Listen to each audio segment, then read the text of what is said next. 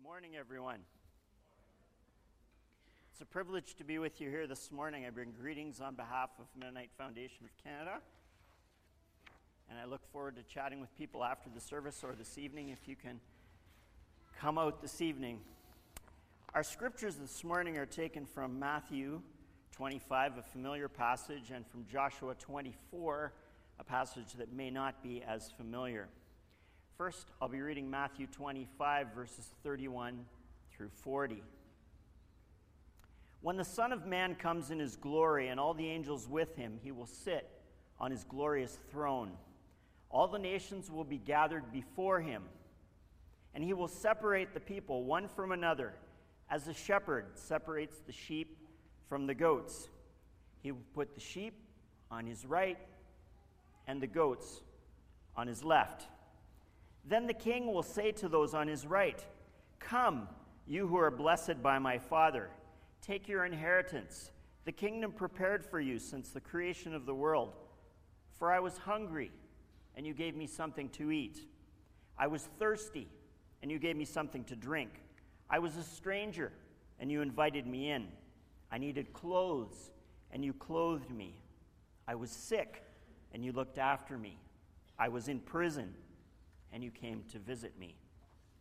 Then the righteous will answer him, Lord, when did we see you hungry and feed you, or thirsty and give you something to drink?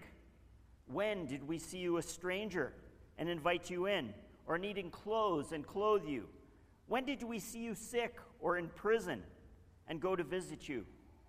The king will reply, Truly, I tell you, Whatever you did for one of the least of these brothers and sisters of mine, you did for me. Turning to the Old Testament, the Old Testament reading comes from the book of Joshua, Joshua 24, verses 15 through 19.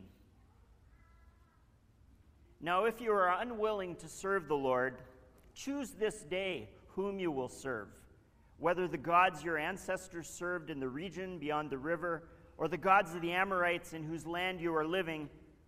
But as for me and my household, we will serve the Lord. Then the people answered, Far be it from us that we should forsake the Lord to serve other gods. For it is the Lord our God who brought us and our ancestors up from the land of Egypt, out of the house of slavery, and who did these great signs in our sight. He protected us all along the way that we went, and among all the peoples through whom we passed. And the Lord drove out before us all the peoples, the Amorites who lived in the land. Therefore, we also will serve the Lord, for he is our God. On the surface, that sentiment seems easy to aspire to. Yep, as for me and my house, we will serve the Lord. But when we take seriously all of the possible implications of living that out, as outlined throughout Scripture, not so easy. It gets pretty sobering. If we truly want to follow Jesus and serve God, then we are called to intercessory prayer, caring for creation, sharing the good news of the gospel, sacrificial financial and volunteer support of your congregation, this place of worship, and of other ministries learning to be still, learning to be open to God's leading, service to others. It's only a partial list, but there's a lot there to work at. Another of the ways that we can serve the Lord is through the legacy we will leave when we end our days on this earth. What we do, what we don't do, the impressions we leave behind in the memories of those who know us. The ancient Greek leader Pericles once said, What you leave behind is not what is engraved in stone monuments, but is what is woven into the lives of others. Planning for legacy, for ending well, can be a very difficult task. Even with the best of intentions on our part, it can be hard if we aren't mindful of who we are and whose we are the temptations of our high speed information overload age can overwhelm us and lead us down a totally different path than where we want to go. We may not end well if we do not always remember whose we are. I had the privilege a few years back, along with my Mennonite Foundation colleagues from across Canada, of spending an afternoon in dialogue with Gerald Gerbrandt, a man who used to be the president of Canadian Mennonite University in Winnipeg. We asked him to come to our meetings out there to share some thoughts on the book of Deuteronomy. We wanted to hear his insights on how the teachings of that early book relate to MF's work in financial stewardship. Now, Deuteronomy is an Old Testament book that probably doesn't make most of our top 10 lists of the parts of the Bible that we turn to most frequently. For some, maybe not even the top 20. For more than a few people I know, that's where they got stuck, stuck in their read through the Bible section, right? All those names, all those rules. And we may be tempted to dismiss Deuteronomy as just a list of difficult to understand rules, rules, rules. But Gerald had spent a lot of time researching and understanding the fifth book of Moses, as this is also known. He was in the process of finishing a believer's commentary on the book of Deuteronomy and sending it off to the publisher. He had been eating, breathing, living, praying Deuteronomy for months and months. Gerald made a passionate, incredible case of the importance of understanding and remembering God's call to the people of Israel as it was outlined in the book of Deuteronomy. Deuteronomy warns us not to forget who we are, not to forget whose we are. When the good times are rolling, when the weather's nice, when life is easy, it's not hard to forget. While God speaks loudly to us in our pain, He often whispers in our pleasures. When I am not mindful enough, I run the risk of being as spiritually deaf as I am physically deaf on my left side. I've lost most of the hearing on my left side, so sometimes I don't always hear people properly if they come up to me on that side. I'm forever telling my teenage daughters, who are both fairly soft spoken, that if they want to speak to me about something other than getting a ride somewhere or money, they should talk to me on this side. The funny thing is, when they talk about those other things, it's very loud and everyone can hear it. I don't know if you've experienced that in your own home.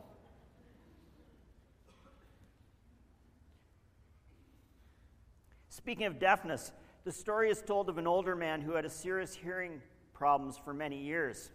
He went to the doctor, and the doctor was able to prescribe him a set of hearing aids. At the end of the day, the man was able to hear 100%. He went back to the doctor for a checkup a couple months later. The doctor said, Your hearing is perfect. Your family must be really pleased that you can hear again. The older man paused. He said, No, I haven't told my family yet. I just sit around and listen to their conversations. I've changed my will three times. this man's family forgot that they should be careful what they say in his presence. If I forget who I am, if I forget whose I am, it's easy to forget that I am only here for a short time. My father died in September 2013. My brother reminded me after the funeral that in my clan, the men don't tend to live much past about 76, which is the age that my dad was when he passed away. It goes back several generations. That's all the guys get. If that's true, my life is more than two thirds over. It's time to start thinking about ending well. I just got a message the other day from my brother. It was very sad. Somebody that I spent a lot of time with in high school, who was only a year younger than me, died earlier in the week, and there's a memorial for him next weekend. We just don't know how much time we're going to have. So, if we truly believe that God owns everything, we need to keep the question of the end in mind throughout our lives. How do we live now so that we can end well? In the book Necessary Conversations Between Adult Children and Their Aging Parents, Gerald and Marlene Kaufman caution against parents leaving too much to their children. Being too generous to children with money can create dependency. It can lead to squandering. It can lead to failure to assume adult responsibility. I heard recently that there are more 30 year olds living with their parents today in Canada than there has been in over 100 years. 30 year old people. And in most cases, that isn't related to helping out on the farm. That's just that the basement is a cheaper place to be, I guess. I don't know. Warren Buffett, one of the world's most successful investors, famously suggested it's a good idea to live your children enough so that they can do anything that they want, but not so much that they can do nothing.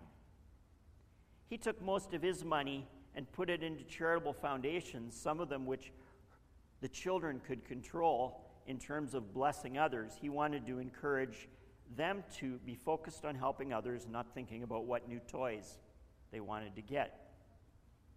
William Gates Sr., the name may sound familiar to a few people. That's because he's the father of this guy called Bill Gates that created this computer software that wouldn't work for me this morning when I was trying to get the presentation up, and thankfully, Pastor Ike bailed me out. Anyways, Bill Gates' dad was thinking on the same lines as Warren Buffett. Bill Gates Sr. once said that people who get large inheritances tend not to be the most productive members of society.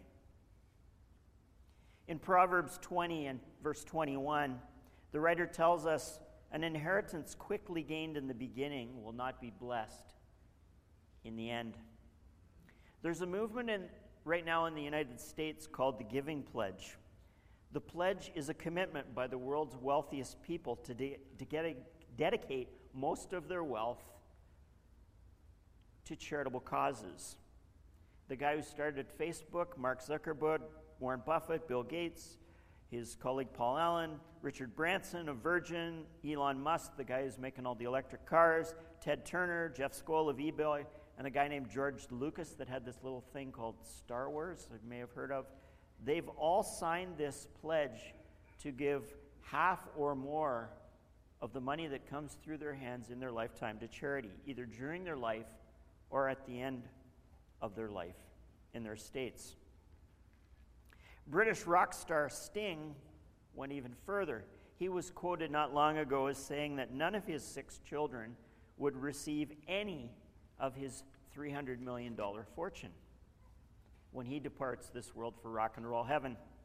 The former police lead singer plans to give it all away. Ouch.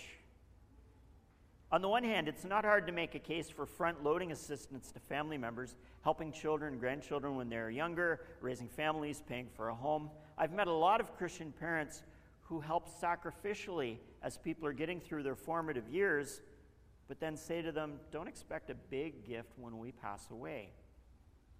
But many of us would see the position taken by Mr. Sting as rather extreme. No money at all for kids? Wow. U.S. author and radio host Dave Ramsey goes f- so far as to say that that kind of thinking is not biblical. Ramsey's made millions of dollars preaching his version of financial peace and helping people get out of debt through his so called financial peace course. He's got a new series out called The Legacy Journey. In it, Ramsey says that families are called to manage wealth for God's glory. God owns everything, after all, right? Passing on money to future generations can be a good thing if it is done for the purpose of expanding God's kingdom. This is the important qualifier. For Christian parents, passing on money to the next generation is a good thing if it is done for God's glory. Wealth transfer is not to be about consumption, not to be about materialism, it's about to be expanding kingdom purposes. Ramsey warns that people must protect their families from being damaged by money. Responsibilities have to be passed on along with wealth, so a values transfer becomes crucial. If family members are following God, they should be first in line. Remember the big if. And people need to have the strength and the maturity to handle what is left to them, something informed by God's call in our life. It is biblical to plan for the future. For the Christian end of life planning includes both the us of family and the them beyond our household. Half of adult Canadians don't have wills in place. They have never talked to somebody about it. They've never had documents drafted so somebody can look after their, them if they're incapacitated. Studies even show that of half the people who've got stuff in place, it's out of date. So, seven out of ten adult Canadians need to do something, some work in ensuring that they don't leave a mess for the people that come after them. Christians, I've found, are no better prepared than Canadians at large. For many of us, when it comes to end of life thinking, we're either feathers or fur. Feathers or fur are the favorites for North Americans when it comes to thinking about end of life. First, we have the feathers. Some people like the ostrich posture. We just put our heads in the sand, don't worry about it, everything will go away. Then there's the fur. Three monkeys, see no evil, hear no evil, speak no evil, la la la la la. Sadly, this denial is effective. The death rate in southern Ontario throughout all of Canada and the rest of the world, in fact, according to Google, remains stubbornly stuck at 100%. It's just a matter of time for all of us. In Psalm 90, verse 10, the psalmist writes, Our days may come to 70 years or 80 if our strength endures, yet the best of them are but trouble and sorrow, for they quickly pass and we fly away. In the 15th century, Spanish explorer Ponce de Leon came to this continent and visited Florida looking for the fountain of youth. Six centuries later, we're no closer to finding it, but lots of people keep on looking. Sadly, we are no closer to understanding the importance of talking to our loved ones about values and end of life stuff as well. When I suggest to people that they should talk to their family about their wishes and their plans, the most common pushback I get from folks is, well, I don't want to do that because the kids might fight. If I'm feeling bold in a particular conversation, I may say to people, well, perhaps, but when do you want that to happen? Would you like to happen while you can still referee and hopefully sort things out? Or would you like your family to be squabbling in a receiving line in a funeral home? Because if it's the latter, the chances that they'll still fellowship together are a lot less. I got an interesting story about this in a most unexpected way. About 16 months ago, I was in a nasty car accident. Someone wasn't watching. Somebody had cut them off, and they decided to look over their shoulder and curse the other person out while turning into the path of where my car was sitting, waiting for a light to change. I'm sitting there thinking, oh, he's getting awfully close! And all of a sudden, the side of my wife's car was gone. One brief incident of somebody not paying attention slowed me down for seasons. It took about six months of being pulled, poked, and prodded on a physiotherapy table to get one single important muscle just to relax. So if you spend that much time with one person yanking on you, and clever and pleasant as professional as those people are, eventually they run out of stuff to talk to you about, right? So one morning, Marley asked me what I do for a living. And it was fascinating because most of the time, when I tell people that I help people give money away and I talk to people about end of life planning, the general response is people get really interested in the weather, how the Blue Jays did last night, or anything that will change the conversation really quickly, right? You've all had that experience probably. But that day, something very different happened. As soon as I told Marley how few families have meaningful conversations about their values and their wishes, a third person joined us. There was a woman sitting on a screen just here to the left at the desk taking phone calls and appointments for people and that sort of thing. She came racing around from her desk and said, I need to tell you a story. Christina's parents sat her and her siblings down to tell them about their end of life plan. They were not very happy. In fact, they were quite upset. They didn't want to hear about death. They didn't want to think about the idea of their parents not being around. And they just said, Leave me out of this. I don't want to hear it. A couple months later, a father of one of Christina's good friends passed away. Not only had there been no conversation, there was no plan. There was a big mess. Things got ugly. Relationships were strained. Christina got a front row seat on a family's train wreck. When she saw that, she completely flipped. Her and her siblings, who also heard the story secondhand, went from being upset at their parents to being grateful. She thanked them for their thoughtfulness, for talking about their planning. I've come to believe that while some would say that leaving most of your money in your estate to charity is not a biblical thing, there's plenty of evidence in the Bible that leaving everything to family members is no closer to God's plan for us. A lot of scripture is difficult to understand, though. In Proverbs 13 22, it says, The good leave an inheritance to their children's children, but the sinner's wealth is laid up for the righteous, unrighteous. Understanding the context is an important thing here. You could read that at face value and say, well, that's easy. I'm not supposed to leave anything to the kids. I'll just leave it all to the grandchildren, right? Not exactly. That isn't what the writer is saying. If you, if you read it in the broader context, wealth can only be successfully transferred between generations if there's a values transfer that happens as well. You may have heard the old saying about how some families go from shirt sleeves to shirt sleeves in about three generations. One generation works hard, makes money, the second generation enjoys it, the third generation fritters it away, and they're back on the line. Many of us, when we hear discussions of wealth, might be tempted to say, that's, that's about somebody else. That's two rows behind me or three chairs over. That's got nothing to do with me. Those people have more. I'm just scraping by. Here's an inconvenient truth that might change that assumption. If you're here today and you have food in your fridge, if you have clothes on your back, if you have a roof over your head, and a place to sleep tonight, you are ahead of three quarters of the people in the world today. There are 60 million refugees in the world today, more than there have been in modern history, many of whom would love to have our worst day. Don't take my word for it. When you go home, check it out for yourself. There's a website called globalrichlist.com. I will warn you, though, it's not a very comfortable experience. You enter your income, and it tells you where you rank compared to everyone else alive on the planet, 7 point whatever billion people it is. A person who, owns who earns $25,000 a year is in the top 10% of the people in the world today.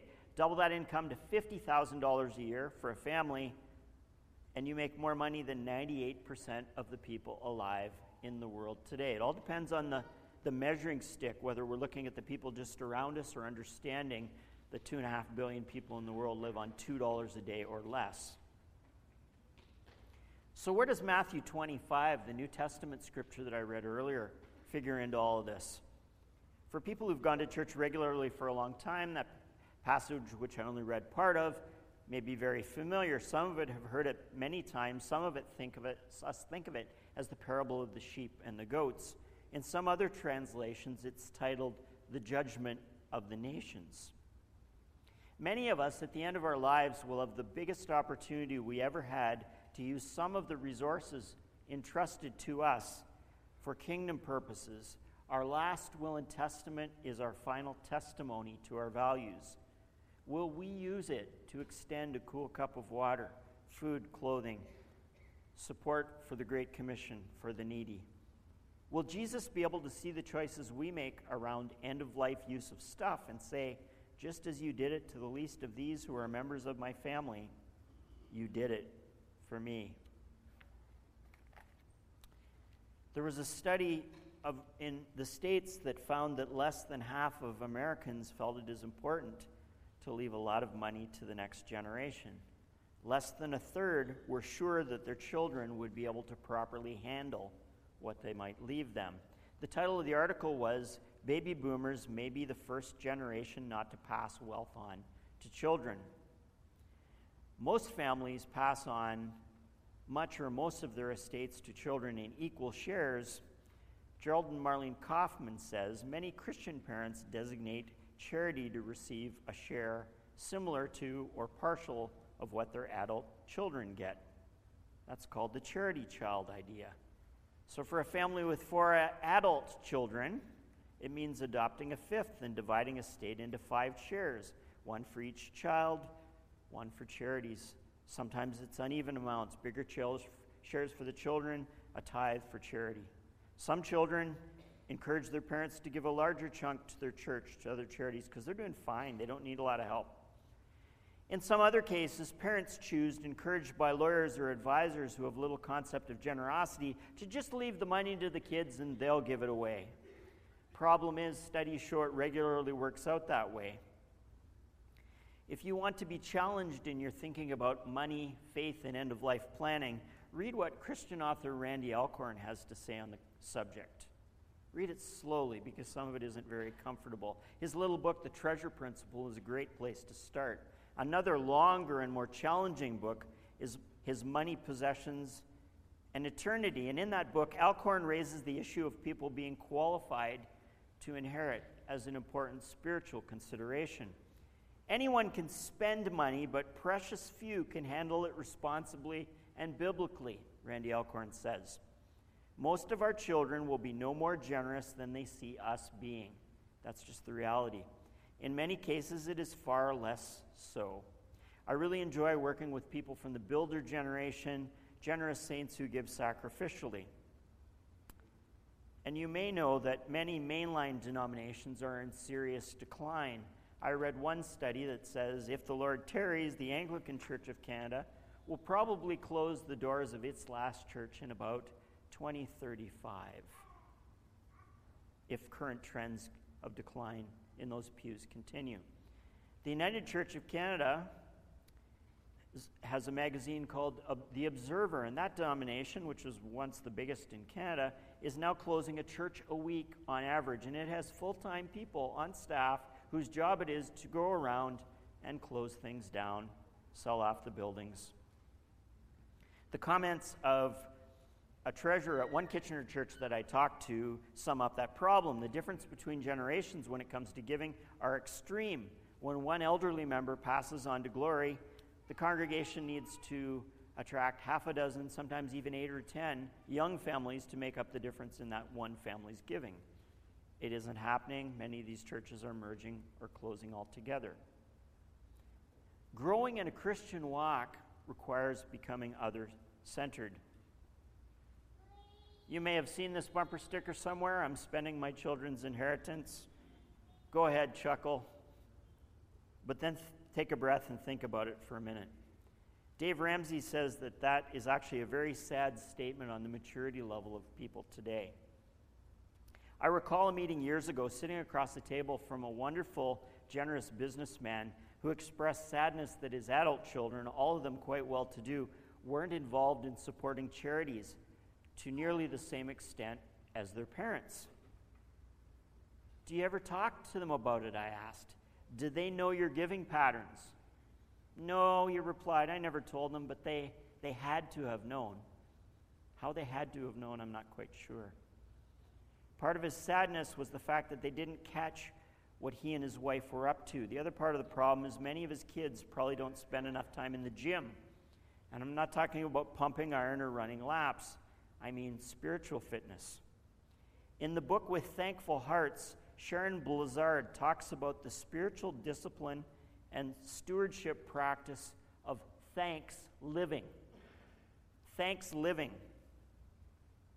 Blizzard calls churches generosity gyms, places where we stretch and strengthen our generosity muscles as we are able to look beyond our own fears and look to uh, helping others. There is no question that the giving impulse is like a muscle. If it's not used regularly, it will atrophy or wither. The giving impulse is like a muscle, it has to be used regularly or it may disappear. A last will and testament is our last chance to testify to our values, to demonstrate to those left behind what was important to us, and to model that by flexing the generosity muscle. Whatever our assets must be, most of us want to be fair about how they are distributed after our deaths. Perhaps what is most important is that we convey an attitude of stewardship that gives our adult children a positive moral view of money, Kaufman's wrote in their book Necessary Conversations. The goal of many of us is to live in a way that allow us to pass on some of our resources to them and to our church and charities that depend on our beneficence. Randy Alcorn says the highest calling of parents is not to leave their children a good inheritance, but to leave them a godly inheritance. Countless Christians have left no material inheritance to their families, but a godly heritage that serves as a point of reference for spiritual and moral values their entire lives. C.T. Studd, a wealthy, famous English athlete, liquidated his estate while he was alive, donated the money, and went off into missions. He explained his thinking in the following words Only one life twill soon be past. Only what's done for God will last. I'd like to leave you with a poem. It's called Do Your Giving While You're Living, Then You're Knowing When You're Going. This is the story of Frederick R. Birch. It was written by Ronald Frentz, who used to be a stewardship minister with the Christian and Missionary Alliance churches in Canada. I'll tell you the story of Frederick R. Birch. He once was the wealthiest man in his church. He owned hotels, factories, bullion and stock, gilt edge investments as solid as rock. And most of his wealth, he so frequently said, will go to the Lord just as soon as I'm dead. So he made out his will, bequests large and small. Not a good cause was missed. He remembered them all to his own little church in the village he planned, new carpet and pews and an organ so grand. For his pastor, a new house with rooms large and nice. To the Sunday school library, a generous slice.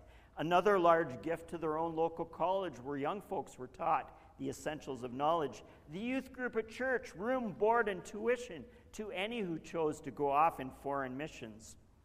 Now, Satan stood by with a devilish grin Seeing all that Frederick R. planned to put in, ahem, said the devil, concealing a smile, I'll see this old rascal lives a long while.